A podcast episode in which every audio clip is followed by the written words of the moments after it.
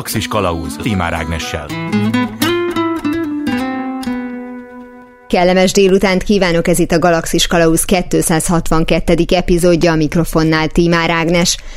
Az elmúlt hetekben több szempontból is megvizsgáltuk a nosztalgia természetét, magát a folyamatot, hogy az agyunk milyen információkat hol tárol és mely részeiből érkezik egy-egy eseményre a válaszreakció. Kiderült az is, hogy az ember több érzékszerve is képes előhívni emlékeket, vagyis egy régi ruha is közvetíthet ilyen varázserőt, ha a szemünk elé kerül, ha megszagoljuk, végig simítjuk. Mégis a hallásunk nyeri ezt a versenyt, amennyiben zenéről van szó. Szinte minden dallam érzéseket ébreszt, és ha ismerjük, az agyunk már is előkeresi az ahhoz kapcsolódó tudásunkat, történéseket az életünkből. Beszélgettünk a nosztalgia eredetéről, a honvágyjal való kapcsolatáról, és arról, hogy miért tartották a 17. században elmebetegségnek. Megpróbáltuk megérteni az időt, amely vagy gyorsabban telik, mint egykor, vagy legalábbis úgy érezzük, mert egyre több feladatot generálunk magunknak a digitális világ fejlődésével. Az is a kutatásunk tárgya lett ezáltal, hogy a gyorsabban és eseménydúsabban pergő élet vajon még több nosztalgiázásra alkalmas emléket eredményez majd, vagy a történések felületes megélése ellehetetleníti azt a szintű átélést, amely a későbbi nosztalgiázáshoz szükséges. Tisztáztuk, hogy emlékeink megőrzése az alapja a nosztalgiának, de felvetettük a kérdést, hogy talán mások emlékei is kiinduló pontot jelenthetnek. Csupán el kell érnünk ezeket az emlékeket. Ha valaki már feldolgozta és megmutatta, valamilyen módon levetítette a saját emléktárát, akkor abból valamiféle álnosztalgiát épít az agyunk, ha érzékeli a témára vonatkozó fogékonyságunkat, saját tapasztalat. A gyakorlatban pedig ez úgy néz ki, hogy egy a dejavűhöz igen hasonló csalóka érzés kerít minket a hatalmába, egy régi film vagy szépművészeti kiállítás láttán, vagy persze, ha meghallgatunk egy megfelelő albumot. Talán vágyakozunk is oda, abba a korba, hiszen csak kilúgozott mások által elmesélt változatát ismerjük, nem a valódit, de végül is kit érdekel? Hát nem arra jutottunk néhány epizóddal ezelőtt, hogy még a saját emlékeinket is folyamatosan alakítgatja az agyunk. Szóval, ha innen nézzük, miért lenne irracionálisabb egy másik agy által átformált múltról nosztalgiázni? Még ha ez nem is zajlik ennyire tudatosan. Rácz Ráhellel az előző héten már elkezdtünk beszélgetni arról, miért és hogyan szeretett bele a 60-as évekbe, Ma innen folytatjuk, hogy eljussunk ennek a szenvedélyből lett kutató munkának az eredményéig, amely által már nem csupán a színház történész gazdagodik. Első megálló Maga a tény, és ezt nagyon sokan szokták mondani, hogy van valami felsőbb hatalom ebben az esetben, aki megmondja, hogy mi az, ami átmegy a szűrőn, és mi az, ami nem, arra ösztönözte a szerzőket, hogy hát írjanak a sorok között, és a nézőket meg arra, hogy olvassanak a sorok között. Ma már legfeljebb azt mondjuk, hogy á, itt arra akart utalni, hogy, és itt mindenki biztos összemosolygott csöndbe, hogy nekünk már olyan szempontból nem lesz egy ilyen forradalmi érzetünk tőle, de tudjuk, hogy miről van szó, és ettől függetlenül, illetve ezzel együtt működik. És ezek viszont kifejezetten a vasfüggöny mögött közötti országokra vonatkozók, nyilván te most is színházba járó vagy, és nem csak a munka véget mész be, hogy van összehasonlítási alapot, hogy például ezt a fajta dupla fenekű bőröntséget te így látod elveszni, vagy láttad elveszni, vagy ne legyek ennyire szkeptikus, mert azért most is van olyan, amit át akarunk adni, és sokkal jobb, hogyha a virágnyelven történik. Ez egy nagyon érdekes kérdés. Igen, tehát én, én sokat beszélgetek erről akár kortársaimmal, színészekkel és egyéb alkotókkal is, és volt egy nagyon érdekes Tóth András színművésznek egy, egy idézete, hogy, hogy a színháznak most, tehát az ő generációknak az lesz a feladat, hogy a csendet valahogy visszacsempészte majd. Én azt gondolom, hogy régen abszolút, ha volt egy kritikus téma is, ami nagyon éles, és azért tényleg voltak ilyen darabok, például Őrsi Istvánnak a Hordók uh-huh. című darabja, vagy Örkény Istvánnak a, a Vérrokona, tehát ott azért nagyon, nagyon komoly anomáliákra volt rávilágítva, tehát a művészetnek az a feladat, hogy absztraháljon, tehát ne élből úgy tartsa a tükröt, hogy szevasztok. Uh-huh. Tehát, hogy mutatok a történetet, és de hogy mindenki érzi, hogy azért ott van benne a rock hogy gondolkozni kell, és hú, tehát, hogy azért úgy nem, nem csak úgy megyünk ám ki innen, hogy, hogy így jókat nevetünk, vagy sírunk, hanem utána az úgy dolgozik. És én azt gondolom, hogy ma egy nézői típusváltás is van, hogy ma olyan világ vesz minket körbe, ahol az inger küszöbünk doppingolására nagyobb a késztetés, mint mondjuk egy elmélyült drámai átélésre. Tehát például ez összefüggésben lehet azzal is, hogy ma egy olyan ember, aki nem néz egyáltalán ilyen régi filmeket vagy darabokat, tehát megmutatnám neki akár a Rutkai Évának bármilyen fellépését, vagy egy sanzon estjét, akkor az lenne rá a reakció, hogy fú, hát ez neki tehát, hogy így volt ilyen, neki ez too much. Aha, igen. Pedig csupán arról van szó, hogy ott van egy dögös nő, elementá- elementáris átéléssel és odaadással közvetít dolgokat, és ez már egy mai fiatalnak too much. Ugyanakkor meg, tehát minden adélszámon eret kell vágni, meg, meg ilyen biliális dolgokon, tehát akkor mi is van, hogy is van ez? Ezeket most csak azért hozom analógiára, mert hogy ez nem jó vagy rossz, hanem ma tényleg ez a tendencia, hogy a kicsit ezt mondom, hogy a fájdalom pornó van, de egy ilyen mm.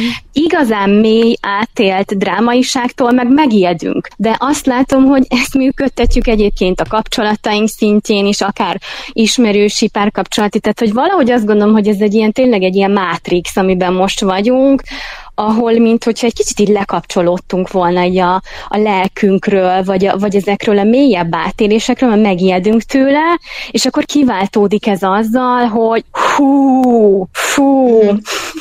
És én azt gondolom, hogy, hogy van ebben érdekesség, meg ez is egy jelenség, és szerintem ez, ez sem jó vagy rossz, hanem most ez van. És igen, tehát szerintem az lehet az út, ahogyan most elindultak ezek a slow life, meg a mindfulness, meg a különböző ilyen meditációs dolgoknak most szerintem van egy ilyen nagyon felfelé ívelése, mm. hogy ahogyan az életmódban és a, az életvezetésben most, most van egy ilyen fajta forradalom tényleg, úgy azt gondolom, hogy ez be fog kapcsolódni mindenképpen szerintem a színházakba, a filmbe is, hogy, hogy egy kicsit így, ahogyan a Tóth András is, is mondta egy interjújában, hogy, hogy hozzuk vissza a csendeket. Tehát, hogy nem fogja tudni fölvenni a színház a Netflix-tel a versenyt, és nem uh-huh. is mhm. ez a cél. Tehát ne, nem ez a cél szerintem, mert mert hát nézzük meg a terápiát, tehát uh-huh. nem tudom hány embert leültetett, és a világon azon kívül nem történt kvázi semmi, hogy leültek, és emberek beszélgettek. Igen. Tehát, hogy valami ilyesmi ez a dolog, szerintem. Iszonyat izgalmas volt most, amit mondtál, és, és abszolút egyetértek, tehát, hogy miközben nagyon szeretem Adelt, és az ember sírva tudna fakadni a dalaitól, de közben meg ez show business lett, ez színház, és Igen. nyilván Rutkai Éva is tudta, hogy a színpadon áll, meg Latinovics Zoltán, akire szintén azt mondják, hogy na ez már ez sok, tehát ha pláne, me, me, me, me, meglátod verset mondani, és így azt mondod, hogy mi történt vele, hogy így mi a baj, és, és közben meg Közben meg hát nyilván ez akkor katartikus élmény volt a nézőnek, a hallgatónak is. Tehát, hogy azért ebben biztos benne van a divat hullám is, és az a bizonyos csend dolog, talán, de lehet, hogy rosszul érzékelem, hogy egy picit elkezdődött, és úgy látom, hogy nemzetközi szinten, mert ugye, ha megnézzünk egy amerikai produkciót, egy Jimmy Stewart filmet, vagy egy Philadelphia Stories, vagy most kicsit korábbra mentem vissza, az 40-es évek, de a 60-as évekből is hmm. Hitchcockot, bármilyen zseniális, hát látom, hogy elképesztő geszt gesztusokkal dolgoznak, tehát ami már leesne ma a vászonról. Mert hogy ma erre a nagyon puritán dologra mentek rá a színészek, amit egyébként már túlzásba is visznek, tehát ténylegesen nem történik semmi. És itthon viszont azt hiszem, hogy most ez még pont a jó szinten van kapargatva, hogy amit te is mondtad, terápiában emberek beszélgetnek. Olyan sorozatok Igen. készülnek külföldön, mint a jó, jó sorozatok, ahol bemutatják az életet. Tehát, hogy nincsenek nagy drámák, nincsenek nagy történetek, mert az életünkben általában ritkán vannak, a kicsiket meg megéljük úgy, ahogy, és ahogy te is mondtad, egyszerűen rávetítjük az életünkre. Tehát, hogy megpróbálunk úgy viselkedni, ez egy filmben is volt a tükröm tükrömbe, mondta Jack uh-huh. Bridges, hogy sorozatokból, meg tévéből tanuljuk meg, hogy hogyan kell működni egy kapcsolatnak. Tehát, hogy valójában ugye, amíg, amíg nem, nem mutatták meg, hogy a szerelmes párok hogyan viselkednek egymással, addig mi se tudtuk. Tehát, hogy és valószínűleg valószínűleg elég jól voltak azok az emberek, akár mondjuk vidéken, ahova később jutott el a, a tévé, hogy így, tehát hogy így leéltek 40-50-60 évet együtt, és így nem gondolkoztak a kapcsolatuk hm. lényegéről, de én most nem az ellen beszélek, hogy analizálja az ember a saját életét, mert erre egyébként valószínűleg szükség van, csak tényleg ez, hogy máshova került a színház, hogy már olyan értelemben, ha ezt egy negatív jelzőnek vesszük, hogy becsúszott az életünkbe, elkezdtünk előadni magunknak, meg egymásnak, valamilyen módon működni, és Éppen ezért, amit látunk a színpadon, hogyha valaki úgy él át, mint Rutka Éva, akkor arra meg azt mondjuk, hogy ez túl sok. De szerinted például ez tud ilyen divat ciklusonként váltakozni? Mert mondjuk tegyük föl, hogy ahogy Tóth András is mondta, ezt a csendet sikerülne teljes mértékben és olyan módon, ahogy ők szeretnék visszacsempészni, megint lenne egy olyan értéke a szónak, hogyha az elhangzik a színpadon, akkor az nem csak időkitöltő, akkor esetleg megint megjelenik egy igény arra, hogy amit a néző átél belül, mert belül már ő zokog, miközben ugye nyilván az előadó nem kerülhet a saját hatása alá, egy kicsit újra akarni fogjuk, hogy, hogy de, tehát hogy nem maradjak egyedül az érzésemmel. Tehát, hogy szerinted ez ilyen ciklikusan változik, vagy azért alapvetően attól a korszaktól, tehát a 60-as évek színjátszásától már annyira eltávolodtunk, hogy akárki megpróbálná visszahozni, az inkább derültséget vagy zavart keltene. Én azt gondolom, hogy ezek változnak ciklikusan, tehát, és nagyon érdekes, mert ahogy kapcsolódom a béli színházi alkotókkal is, nagyon, tehát egyre több embernél fedezem fel azt, hogy ki a kedvenc színész, és akkor bemondja, hogy a Paul Newman. Tehát, hogy igen, szóval, hogy én azt érzem, hogy itt van most valami, és egyébként Hegedűs D. Gézával beszélgettünk erről, aki azt mondta, hogy ő most azt látja, hogy hosszú, hosszú évtizedek óta most van, és abszolút lehet, hogy itt, itt van egy ilyen nagy paradigmaváltás generációban, uh-huh akik most nagyon másképp gondolkoznak a színészetről is, a, a művészetről, a színházról, és egyértelműen ezekhez az ilyen klasszikus vagy organikus értékekhez kezdenek valahogy visszakapcsolódni, vagy a letisztultságot próbálják valahogy, valahogy újra keresni. Tehát az, hogy mit tudom én, a Gyöngyösi Zoltánnak az öltözőjében, az öltöző tükrén ott volt a Rutka Év és a Latinovics Zoltán fényképe. Mm. Tehát, hogy ezek ilyen nagyon pici jelzések arra, hogy van egy ilyen folyamatos generációs kapcsolódás, de az én generáció generációmnál most azt hiszem, hogy nagyon erősen. Én azt gondolom, hogy van itt kialakulóban valami. A kérdés az, hogy a, ami a nehezebb kérdés, aminek egyébként az idősebb generáció szerintem nagyon örül, mondjuk a mostani 50-es, 60-as generáció, tehát hogy ők örülnek annak, hogy, hogy most van egy ilyen visszakapcsolódás. Nyilván ennek gazdasági vonzata van, tehát hogy egy színháznak meg kell tölteni egy bizonyos nézőteret, tehát hogy itt ilyen, ilyen furcsa, faramuci kapitalista, úgymond forgások is vannak. Az a kérdés, igen, hogy, hogy ez a fajta fogyasztói társadalmi berendezkedés, ez, ez fogja engedni azt, hogy ez kapjon egy, egy nagyobb teret majd most és a közeljövőben, vagy ez megmarad ilyen szubkulturális rétegek szintjén, hogy, hogy visszakapcsolódunk egy kicsikét a, a gyökerekhez. Hogyha a látványban megoldja mondjuk egy nagy színház, hogy legyen durván 60-as évek hangulat, tehát a futurisztikus székektől kezdve az említett kontyokon és kartonruhákon át,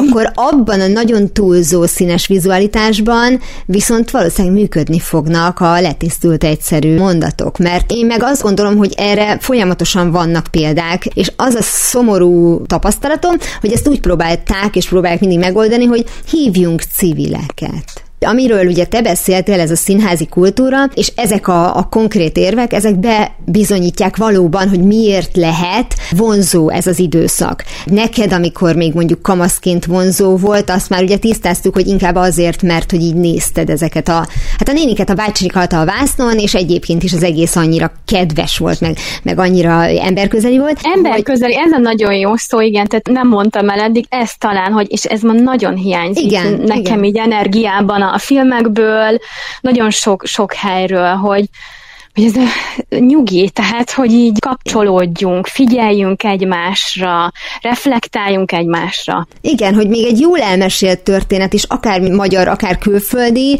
az fölvesz egy olyan stílust, amit teljesen idegen az én hétköznapi életemtől. És innentől kezdve még jobban el van emelve, de hogyha úgy kezeljük, hogy Igen. a művészet, akkor persze is nem kell, hogy az én világom legyen, de hogy ugye azt mi nem pontosítottuk, hogy a 60-as évek alatt mit értünk, mert ez ugye talán az egyik legizgalmasabb korszak volt a 20. század történetében kulturális változás szempontjából, hiszen itt volt egy olyan 50-es évek látványvilágra, ami még magában hordozta egy kicsit azt az előző korszakot, a nagyon nőies sziluettekkel, sőt a, a nagyon nőies férfias viszonyrendszerekkel, tehát a viselkedéssel, átmegyünk a 60-as évekbe, amikor ez egy kicsit fellazul, sőt, látunk olyan történeteket, mint például a Tyű, nem akarok butaságot mondani, Zente Ferenc és Krencsei Marian játszották, a villamoson találkoznak, úgy, hogy összeakad a, a szatyrúk. Igen, ez egy Máriási félig, de nem jut eszembe a címe.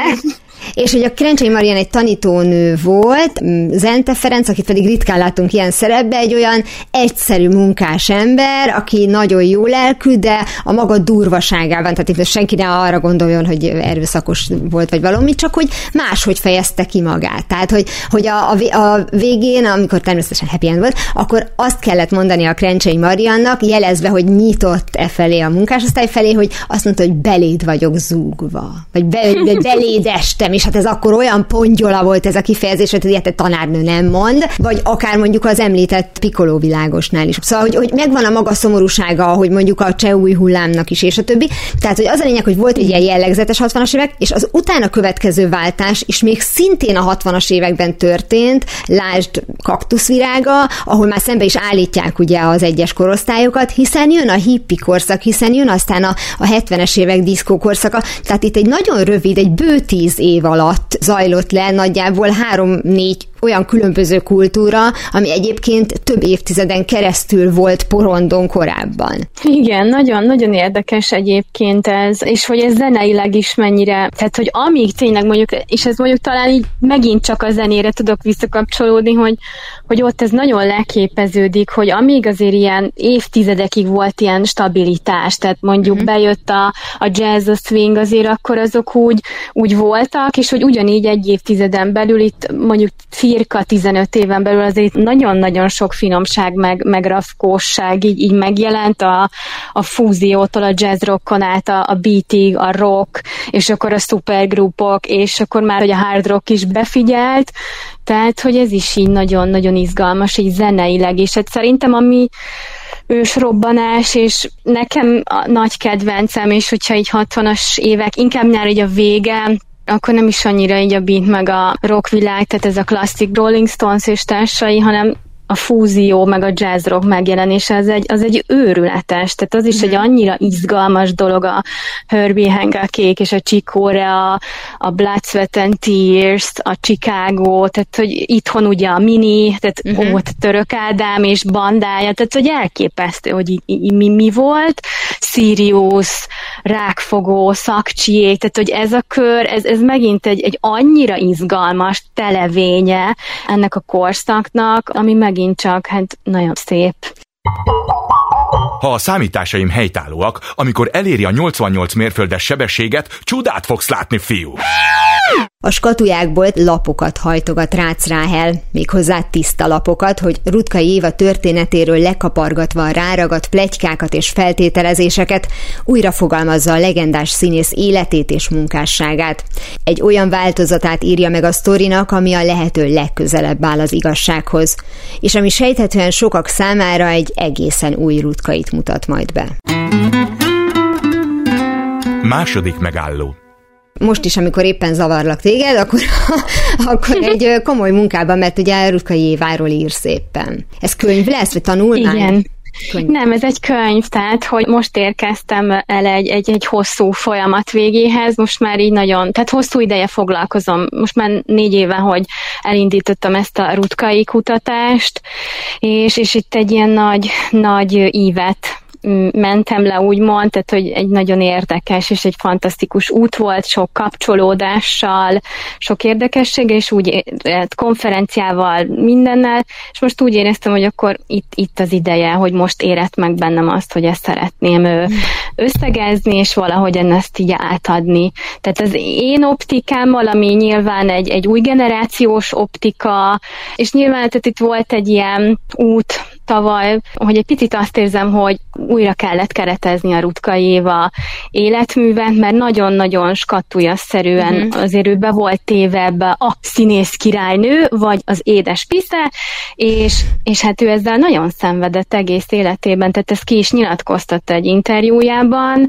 hogy, hogy be van skatujázva, így, és akkor ez egy kicsit azért távolságot is hoz, hogy ah, színész királynő, az volt egyértelműen, de hogyha végignézzünk az életművén, akkor tehát, hogy ő, ő szinte folyamatosan ilyen nagyon erős, nagyon rebellis, nagyon forradalmi nőket alakított, nagyon izgalmas történetekben, tehát hogy, hogy ezt, ezt valahogyan most így összegzem. Mhm. Igen, a naíva, aki tulajdonképpen megmondja a tutit, és olyan nem nagyon volt régen. Tehát most nekem a történelmi magánügyek jutott az eszembe, hogy úgy csinálunk, mintha ő csak egy kis buta titkárnő lenne, és közben meg mindig ő az, akinek helyén van a szíve meg az esze, de a butaságom történetében ugyanez a helyzet. Egyébként még egyetlen Abszolút. dolog, hogy te vágytál vissza, mert, mert volt egy fél mondatod erre vonatkozóan, hogy nem igazán, de amikor egy kicsit szerelmes az ember ebbe a korba, hogy esetleg akartál olyan ruhákat hordani, hogy ahogy mondtad a Bridget Bardot sminket, tehát hogy, hogy, hogy azért azt az ember úgy valahogy me- meg akarja magának, nem feltétlenül kifelé, csak hogy ugye a, a részévé akar válni, hogy így azt érzed, hogy itt valami hiba történt a Matrixban, neked nem itt kéne lenned, tehát hogy neked, neked 60 évek korábban kellett volna 20 évesnek lenned, vagy nem voltak ilyen kicsit fájó érzéseid emellett a nagy rajongás mellett? Voltak, tehát nyilván a kamaszkor szerintem ennek egy ilyen melegágy, ez ilyen fajta, ilyen kicsit ilyen spleen életértéseknek, meg a rapszodikus, rapszodikusságnak, tehát nyilván az ember kamaszkorában meg megfordul ilyen, jó, hát ilyen eletet, hogy ilyen nagy, nagy szenvedések azért nem voltak, de, de úgy meg megfordult, hogy, hogy egy napra azért de jó lenne, viszont nagyon érdekes, hogy most, ahogy, ahogy most vagyok, Egyáltalán nem. Tehát amikor Ablonci Balázsra, amikor egyszer beszéltünk, és rég régebben is, hát hogy megkérdeztem én is, hogy hát hogy így melyik korba, és így nevetve mondta, hogy jaj, ne vicceljek már vele, hát most menjen vissza középkorba, hát nem volt aspirin, az embernek Igen. fájt a feje, most mit csinált, meg ott megégették őket, meg fejet vágnak rögtön, nem úgy néz ki. Tehát, hogy így most már a mai fejében nem is ez van, hogy tehát, hogy megélem nyilván a kutatások során, tehát, hogy azáltal, hogy én kapcsolódom ezzel a korral tényleg intenzíven, még úgy is, hogy, hogy akkor élő emberekkel és akkor alkotó emberekkel beszélgetni tudok, azáltal úgy érzem, hogy valahogy mégis kapcsolódom és bevonódom ebbe a világba, és ez így pont, pont, pont jó, mert valahogy, valahogy, valahogy akkor így ott is vagyok, tehát van egy ilyen preszter szám, hogy kin is vagyok, benn is vagyok, valami ilyesmi, hogy, hogy van ebben egy ilyen kettősség, hogy ott is vagyok, de valahogy jó ez, ez itt, ami van, mert, mert azért nagyon sok, tényleg nagyon sok pozitív és jó, jó dolog van manapság, amit hát nem biztos, hogy jó lenne elengedni. Ez Úgyhogy jó, most már nem vágyom vissza. Nem, de és ezt meg is értem, tehát az, az aspirines példa az abszolút. Tényleg az ember arra gondol, hogy mennyi mindenről kell lemondani. Azért örülök, hogy erről beszélünk, mert a hallgatóink épp ez előtt hallhattak egy beszélgetést Rézanna erkölcs filozófussal arról, hogy egyébként meg most rohan a világ, sőt, rohan az idő, hogy konzsuzsát idézzek, Igen. legalábbis egy konzsuzsadalt, hogy tulajdonképpen most meg próbáljuk tartani a, a, a tempót. Másokkal, ugye sokat beszélgettél, hogy említetted a tanulmányhoz, a kutatás kutatáshoz, tehát tulajdonképpen mások nosztalgiájába beleláttál, és ott megint felmerül az, hogy ki mennyire mondjuk úgy, hogy szépíti, vagy ki mennyire akarja benne tartani a skatujában Rutkai Évát például. Tehát, hogy gondolom azért ezek nagyon komoly tapasztalások voltak az egykori kollégák, akik még személyesen ismerték, vagy egyáltalán a színházi világból, hogy azt neked viszont tényleg objektíven kell, vagy tudod rendbe rakni, mert neked nem volt ugye személyes kapcsolatod, és ez benne a jó most? Igen, tehát amikor felkerestem azokat az alkotókat, művészeket, akik azért intenzíven együtt dolgoztak vele, akár többször is, megörültek nekem, mert, mert hogy egy, tehát, hogy egy friss szemlélet, egy más generáció, tehát, hogy nagyon érdekes volt egy ilyen generációs áramlásban erről beszélni. Nagyon érdekes, mert, mert valahogy akikkel beszélgettem, ők ők valahogy azért látták ezt, és érezték Rutka Éván, hogy, hogy azért ott nagyon-nagyon nagy erők voltak, és, és azért sokkal, hogy sokrétű volt az ő munkássága, mint hogy is katója. Én inkább így általánosan így, így a, a nézők vagy a rajongóknál látom ezt, hogy tehát van egy, van egy kicsit ilyen legendagyártás, meg, uh-huh. meg ilyen túl idealizálás például a Latinovics szerelem kapcsán, tehát, hogy igen, azt gondolom, hogy, tehát, hogy ők ketten ez, a, ez olyan vicces most, amit mondok, de tényleg így van, szerintem, tehát ez a hollywoodi aranypáros kategória uh-huh. a magyar, magyar kultúrtörténetben, de hát itt ez azért nem úgy volt, hogy itt rózsaszín felhő, meg a nem tudom mi, ezt erről Keleti Éva nagyon érdekes dolgokat mondott.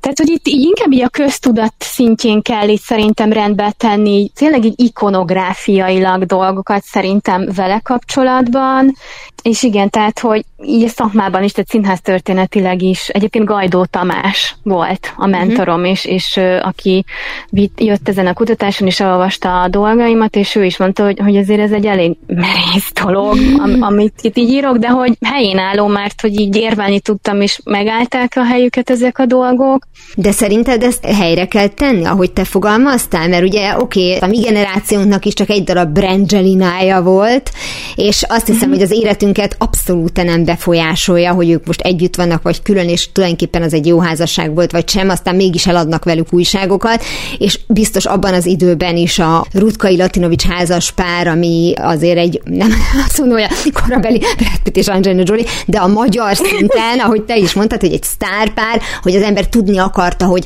mit reggeliznek, hogy hogyan telik egy napjuk, és mindenféléket úgy gondoltak, hogy milyen szépek, meg milyen helyesek, és, és hogy az a fajta lepel, lerántás, amit ugye most ezzel a könyvvel biztos, hogy el fogsz érni, az segít rajtuk, mint színészeken megítélés szempontjából, és engedjük el azt, hogy ők magánemberek, mert abba úgysem fogunk belelátni, tehát tök fölösleges mindenféléket kitalálnunk róluk, vagy mi az, ami miatt szerinted bizonyos értelemben meg kell törni, vagy, vagy, vagy el kell törölni ezeket a hamis sztereotípiákat, például mondjuk róluk? Amit én most tapasztaltam az elmúlt évek során, az, az egy ilyen elképesztő kettőség és szélsőség. Tehát a, ami, ami szerintem nem egy egészséges dolog, vagy nem tudom.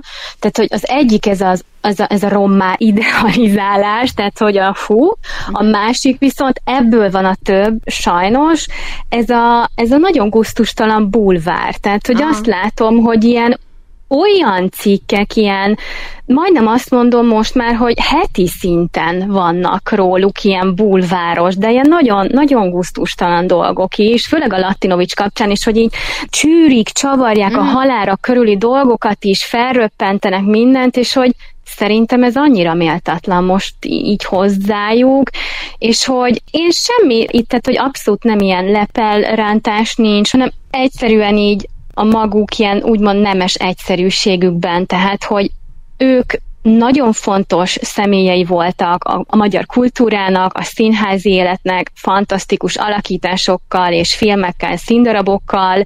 Volt egy nagyon-nagyon érdekes anekdotával induló szerelmi történetük, és, és ennyi.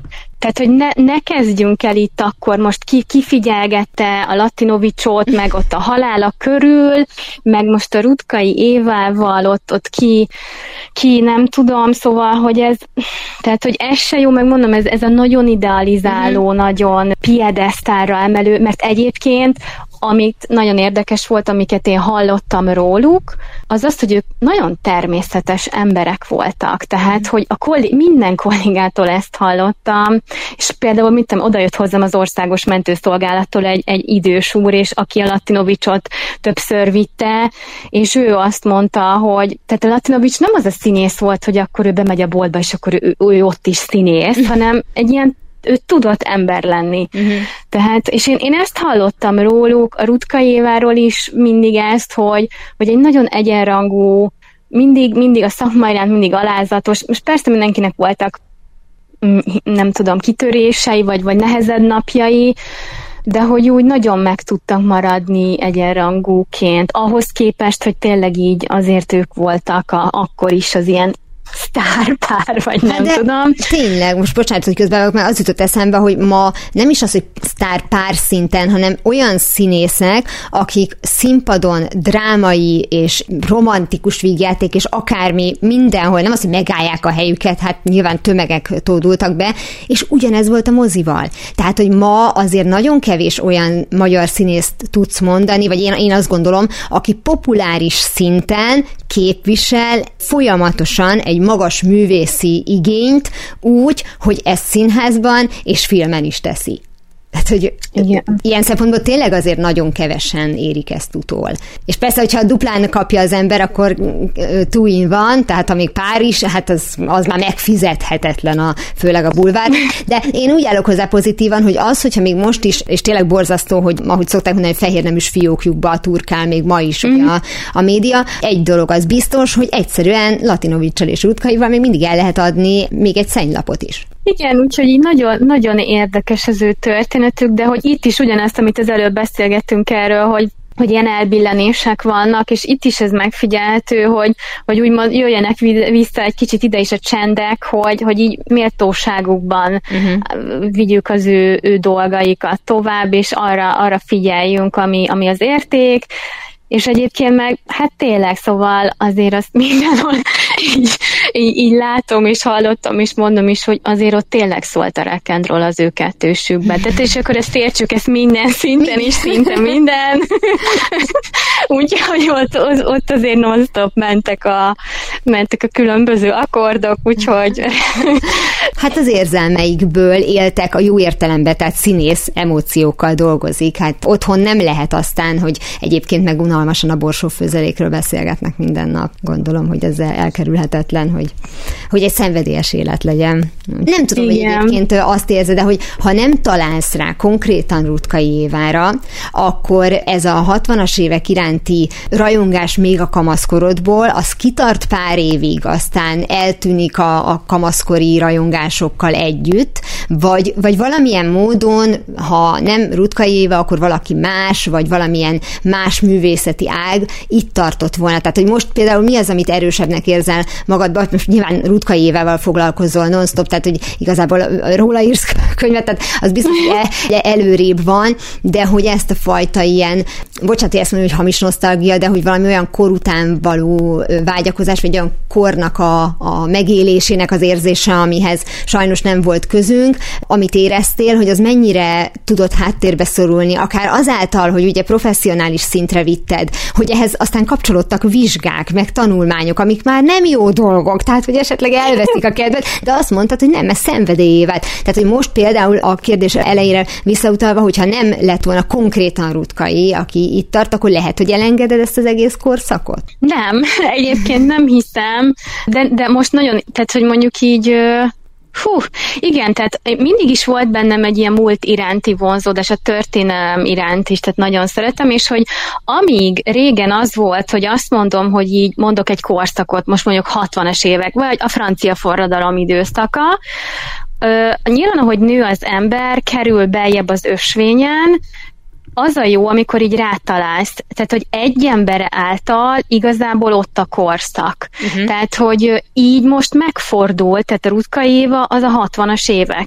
És egy emberen keresztül, egy ilyen nagyon kontúros pályán keresztül, vagy ezen, ezen az úton, ott van minden, ami a 60-as évek, és ez így, tehát, hogy mint egy ilyen mikro, mikroszféra, vagy egy ilyen kis realista módon, vagy nem is tudom ezt hogy fogalmazni, tehát, hogy egy egyéni sorson belül nagyon meg tud mutatkozni egy egész korszak, és, és hogy valahogy ez így megfordult. Tehát, hogyha ez most, erre most nyilván így a kutatás alatt, meg, meg most így ennek a kutatásnak úgymond a végéhez érve így fogalmazódott meg bennem, hogy, hogy, hogy most már ez így a 60-as évek, hogy, hogy Rutka Éva életmű, de hogy, de hogy így nagyon, nagyon izgalmas. És, és amíg mondjuk elindultam egy ilyen kicsit ilyen kont zsuzsásabb irányon, akit egyébként a mai napig nagyon-nagyon szeretek, és, és nagyon tudok kapcsolódni az ő dalaira és, és lemezeire, mondjuk Rutka Év által megjött ez a kicsit ez a missziós, vagy ez a népszínház, amit ők a Latinovicsal csináltak, tehát hogy bennük azért megvolt ez a, ez a missziós vonal, hogy, hogy a népet szolgálom, és, és hogy ez egy nagyon nemes dolog, és mondjuk egy ilyen harangozó terike dallam, ahhoz így nagyon-nagyon tudok most kapcsolni, meg teljesen más szemmel nézem, vagy hallgatok most egy harangozó teridal, tehát amit szeretném bejárni a földet, hogy igen, tehát ezt másképp kell figyelni, ez nem, nem az a világ, mint a konzsuzsánál, hogy, hogy ilyen nagyon-nagyon erős atmó, meg szöveg, meg, meg ilyen nagyon érdekes hangzások, hanem úgy így a maga egyszerűségében nagyon, nagyon helyes és, és szép. Ez a missziós dolog, amit mondtál, hogy tulajdonképpen amíg a, a harangozó teri dallam neked ad valamit, mert azt a korszakot idézi meg, ami neked nagyon kedves, addig a te korosztályodnak, meg lehet, hogy most elnézést borsózik a háta, mert hogy ugye az meg neki is egy bizonyos világot mutat, és azt mondja, hogy az ne, hát még a szüleim se éltek, akkor mi közöm nekem ahhoz, én azt nem akarom. Tehát, hogy ez egy tök fura dolog, hogy te más füllel tudod már ezt hallgatni, de hát felteltően te már eleve más füllel hallgattad, ahogy mondtad, hogy az apukád ugye hangszer restaurátor volt, és egyébként ugye nem nehéz ebbe bele látni és hallani, hogy ő is a, a régmúltat hozta vissza. Hát abszolút, meg, meg nem tudom, tehát nekem így, mint, mint nagy szüleim is, és én nagyon, tehát rengeteg anekdotát, családi történetet hallottam nagymamámtól. Szerintem a Vígszínházi őrület és ilyen különböző dolgokhoz abszolút onnan eredeztethető nálam.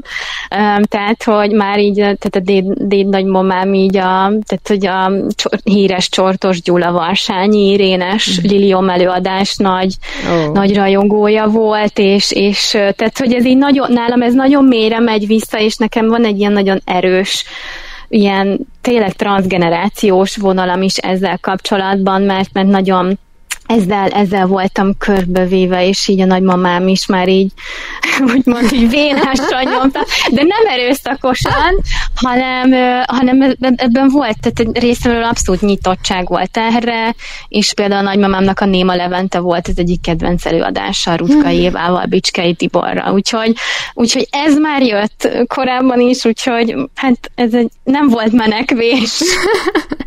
Vénásra nyomta, oké, okay, ez zseniális. hogy, közben, közben meg gyorsan, gyorsan rákerestem, mert annyira bosszantott, hogy nem tudott eszembe az Ente film, hogy fapados szerelem volt. Ó, igen. 1960-as volt kereken, úgyhogy igen, ez nagyon cuki volt. Na, de hogy azt viszont gondolom nem, nem várod el, vagy olyan edukációs célod nincsen, hogy az egész 60-as évekkel kapcsolatos sztereotípia fenntartás, amit akár mondjuk magyar vagy külföldi filmek megvalósítanak, és megint a vizualitást hozom föl, mert azzal lehet a leginkább, illetve a, a zenékkel, hogy azt abba kellene hagyni. Tehát, hogy, hogy valamilyen módon meg tudunk őrizni egy már festett képet egy világról, de ha mást nem tudunk, akkor legalább azt tartsuk meg. Tehát, hogy gondolom a fenntartásokkal kezeli az, aki élt benne, és érdeklődve az, aki nem élt benne, de hogy mennyire tartott hazugnak, vagy mennyire bánt ezt téged, vagy azt mondod, hogy nem baj, nem baj, maradjon csak fönt, oké, nem volt olyan jó a Made in Hungária, de legalább megmutatta, hogy milyen volt a fecske, amiben a férfiak fürödtek. Tehát csak mondtam valamit.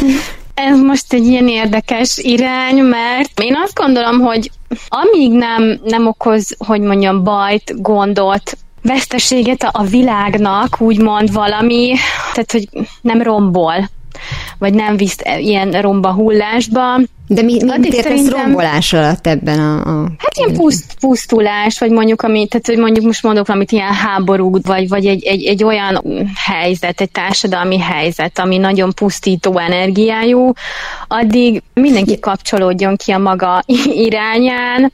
Én azokon a dolgokon tudok irányt nem is tudom nem mutatni, mert ez így nagyon omnipotens, vagy ez így nem tudom, tehát nem irányt akarok mutatni, hanem úgy felsejlett előttem bizonyos dolog, és akkor úgy érzem, hogy ezt így szeretném közvetíteni, de hogy így nincs, nincs bennem olyan fajta, hogy, hogy akkor így írjuk át az összes ilyen konvenciót, vagy sztereotípiát, vagy, vagy foglalkozzunk egyéb dolgokkal is, Uh-huh. Egyébként most a 60-as évekről le is kapcsolódom majd így a rutkai, úgymond, hogyha ezt egy kicsit így lezárom, akkor, akkor ezt most így el is engedem, és egyébként más fog de, elindulni. De úgy érzed, hogy el tudod engedni?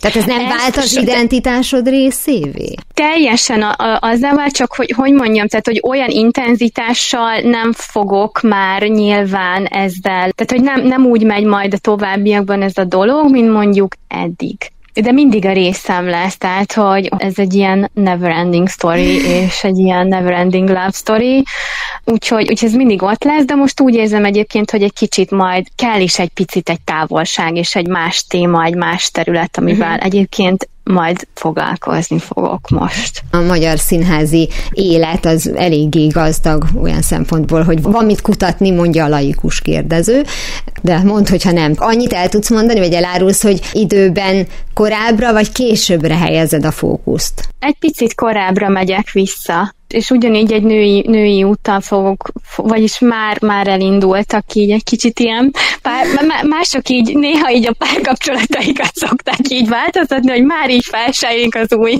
jövemény, amikor még a végén vagyok a másikkal, és, és úgy így egy kollégám így röhögött, hogy te így a szakmai dolgaiddal vagy így. Az a vicces, hogy ez is egy, ez egy hasonló típusú karakterű, valaki vörös hajjal, ugyanígy, tehát hogy ott is meg volt ez a jellegzetes vörös, nem, nem emiatt kezdtem el vele foglalkozni, ő is egy nagy, nagy kedvenc volt, de, de ő azért egy másik nagyon másik világ, és azért egy kicsit másik korszak is. Hú, lehet, hogy van egy ötletem, de amint nyilvános lesz, akkor úgyis, úgyis kifaggatlak róla. Egyébként féli nyilvános, mert elindult egy blog már ezzel kapcsolatban, akkor de, mondd de meg hogy még Hát én most egy Catherine Hepburn életművel ja, kezdtem hittem, hogy Magyarországon maradsz ebből a szempontból. Most egy ilyen kicsit ilyen nemzetközi dologgal foglalkozom, és akkor így ő lesz most az irány. Jó, hát ő sem volt egy segédszínész, tehát azt nem lehet mondani, hogy kevés dolgot fogsz róla találni, meg kevés értéket. Vörös volt a haj eredetileg? Vöröses, hát ugye a Philadelphia sztoriban nagyon sokszor így a Cary Grant, tehát nem azt mondja, hogy ott az a neve, hogy Tracy Lord, tehát úgy van beírva ott a karaktere, és ő nagyon sokszor ezt mondja, hogy red, tehát red, így ah. szólítja őt. Úgyhogy igen, ő egy ilyen vöröses-barna volt. Egyébként de aztán rájöttem, hogy meg szőke volt az erdélyi mici. Na azt hittem, hogy a háború között, mondom, az milyen izgi lett volna, mert valahogy őt úgy annyira elfelejtették, és pedig én nagyon szerettem. Hát ez egy hatalmas fazon az a nő, tehát Ugye? egy, egy akkora ja, karakter, igen. és egy, egy annyira eredeti. Na itt van a skatuja, tehát hogy sajnos ez a magyar, pláne a háború előtti időben még aztán abszolút. A Bajor Gizi volt az egyetlen, aki nagyjából így meg tudta hekkelni ezt a, ezeket a dolgokat, de neki se nagyon ment azért. De én azt gondolom, hogy tehát az, az erdélyi Mici az tipikusan az a nő, aki nagyon kiaknázatlan maradt. Uh-huh. Tehát, hogy benne ilyen nagyon nagy lehetőségek voltak szerintem. És szerintem nem tudott promózni, ami hát Aha. hát nyilván így biztos, hogy egy, egy háttere lehetett ennek, meg ezt, hogy azért itthon tényleg a háború előtt, meg aztán pláne nagyon sémák szerint így működ lettek a dolgok. Uh-huh, uh-huh. Tehát itt volt egy ilyen, mondjuk a Muráti nagyon szívügy. Tehát, hogyha mondjuk a Muráti Igen. itthon marad, ott nagyon izgalmas dolgok kerekedtek volna ki, mert az ez történt Budapestenben, ott, ott már beért teljesen abba, amiben. De ez egyébként ez a Catherine Hepburn vonal szerintem. De még karakter de, de hogy így, Mármint, hogy külső. Igen. Van egy ilyen nagyon izgalmas arca, és az a világ, ami még hófehérkéket rajzolt a Disney által, az nem volt felkészülve, és nem volt nyitott az izgalmas arcokra. Ő szép, nem, szép és, arcokat és, akart. Igen, tehát Karádi, Percelzita mm. és yeah. Feleckizitak másik, tehát hogy ott aztán végképp nem, nem értettem, pláne akkor, amikor nyilas zászló alatt szavaljuk a verset, és akkor, tehát, tehát én ezt nem is értem, hogy, igen. és akkor a mai napig így, igen, jó. Miért maradt fönn? Nekem is ezek, ezek a fura dolgok, hogy most persze lehet jönni azzal, hogy jaj, cancel culture, meg minden, na jó, de hogyha valaki kiáll egy olyan nézet mellett, ami emberiség ellenes pont, akkor innentől kezdve nem tudom, miért kell fenntartani az ő kultuszát. Igen, erről, erről ugye azt gondoljuk akkor valószínűleg. Uh-huh. Tehát, hogy itt is szerintem nagyon előjön ez, a, ez megint ez a két síkúság. Talán a háború előtti magyar filmekben ez nagyon, nagyon ott van, később, tehát egyébként pont a Rutka Éva Törőcsik Maria aztán végre úgy meghozza ezt a forradalmat nagyon erősen, uh-huh. hogy naíva, meg fanfatál, és uh-huh. akkor mhm. kész. Tehát, hogy úgy jelenik meg a mozivászon a nő, mint a, a, a zsákmány, a naíva, az anyós, akivel veszekszünk, Igen. vagy a fánfetál, aki megöl. Tehát, hogy ez a három. És egyébként például a Loren Beckáltól olvastam, nagyon-nagyon jó az életrajzi könyvet, ez egy annyira olyan intellektus, és egy annyira nagy műveltségű nő volt, és fú, nagyon-nagyon atom.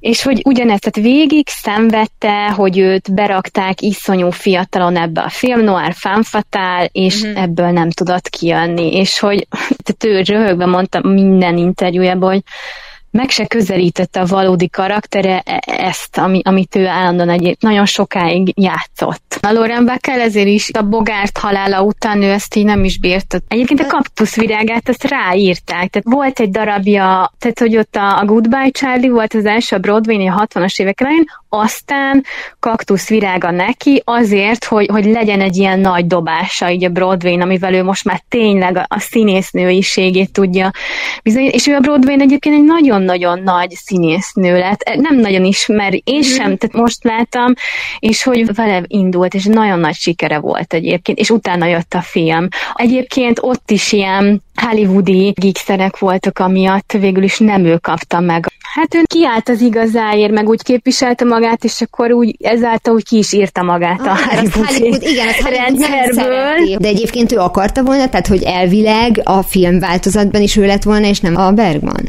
Nem, tehát hogy ez, ez neki lett volna, csak hát ő, ő azért egy túl erős gerincű valaki ennyi. volt, és aztán így Bergman kapta meg a szerepet, de hogy ez annyira, tehát az a, az a sztori, és annyira ez a nagyon szeretem, ez a New York, tehát a New York igen, 60-as igen. évek, ez az intellektuális közeg, és ez a fú, de közben mégis van egy kicsit commerce jellege. Na egyébként a Lauren Beckel ez így nagyon 60-as évek, tehát hogy ő is ilyen nagyon érdekes, meg ez a kaktuszvilága vele, és itt nyilván csak képeket láttam, de egyébként van, van fent az interneten is. A Dakota házban élt ő is, ahol ugye Lennon, és egyszer mutatták a lakását is, ami elképesztő. Tehát tipikusan tudod, az a fajta belvárosi lakás, plafontól a földig könyvek, és nem ezek a ilyen berendezett sztárlakások voltak, hanem ahol úgy élnek emberek. Ez abszolút, de ő meg a Catherine Hamben teljesen ez, de nyilván ez az európai gyökér, meg Aha. ez a New York és környéke vonzáskör, és ők mind a ketten nagyon ki is lógtak abból a világból, meg így teljesen szeparálódtak, tehát hogy egy kicsit ilyen magányos farkasként éltek, mm.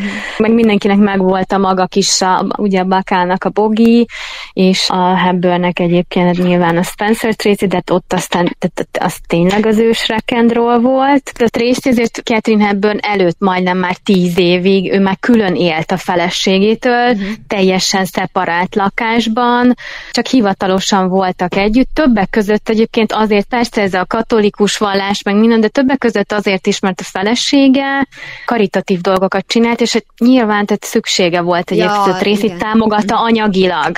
És egyébként ezért sem váltak el, és hogy leginkább ezért, ugye ott volt a süket néma, a kisfia is, aki miatt a lelkiismeret fordulásból se lépte meg. Hát a másik meg az, hogy Catherine hepburn azért nem, nem tudtak együtt élni hosszú távon, mert a Tracy nagyon durva alkohol alkoholista volt. Abuzált gyerekkora volt, és ebből is jött ez az alkoholizmus, és neki tényleg olyan korszakai voltak, hogy három hónapig kezelhetetlen volt. Kicsit a Latinovics szorozva öttel, hát ezzel nem lehetett együtt élni így hosszú távon, így fenntartható módon és akkor igazából idős korukra, tehát a, mondjuk a Hepburn így le, leállítottam az összes melóját így a 60-tól 67-ig, és akkor így ápolta. Szóval akkor még Rutkai Éva van porondon, hát ez a rossz szó, de legalábbis Rutkai Éváról írsz most éppen. A 60-as évek az pedig legyen veled, mint az erő, mert hogy mm, ahogy én így kivettem a szavaidból, valóban ez nem, nem fog csak úgy így elpárologni, mint ilyen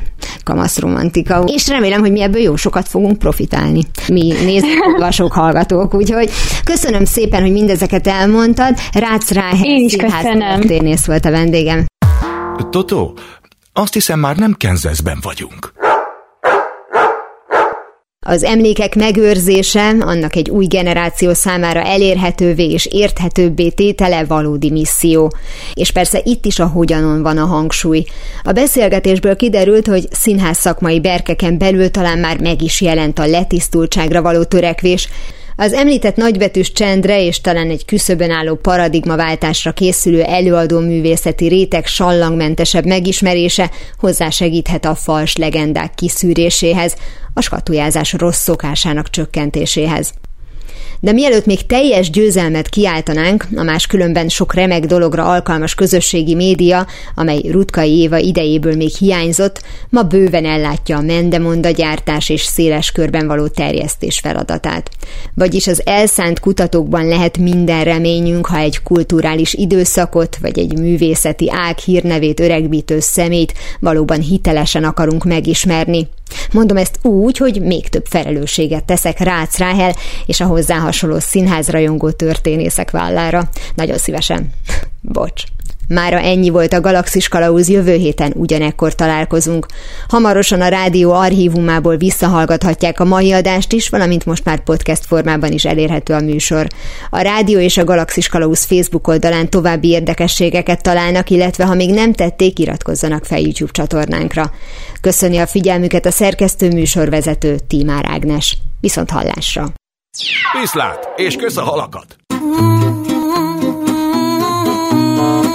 Ez volt a Galaxis Kalauz. Timár Ágnes műsorát hallották.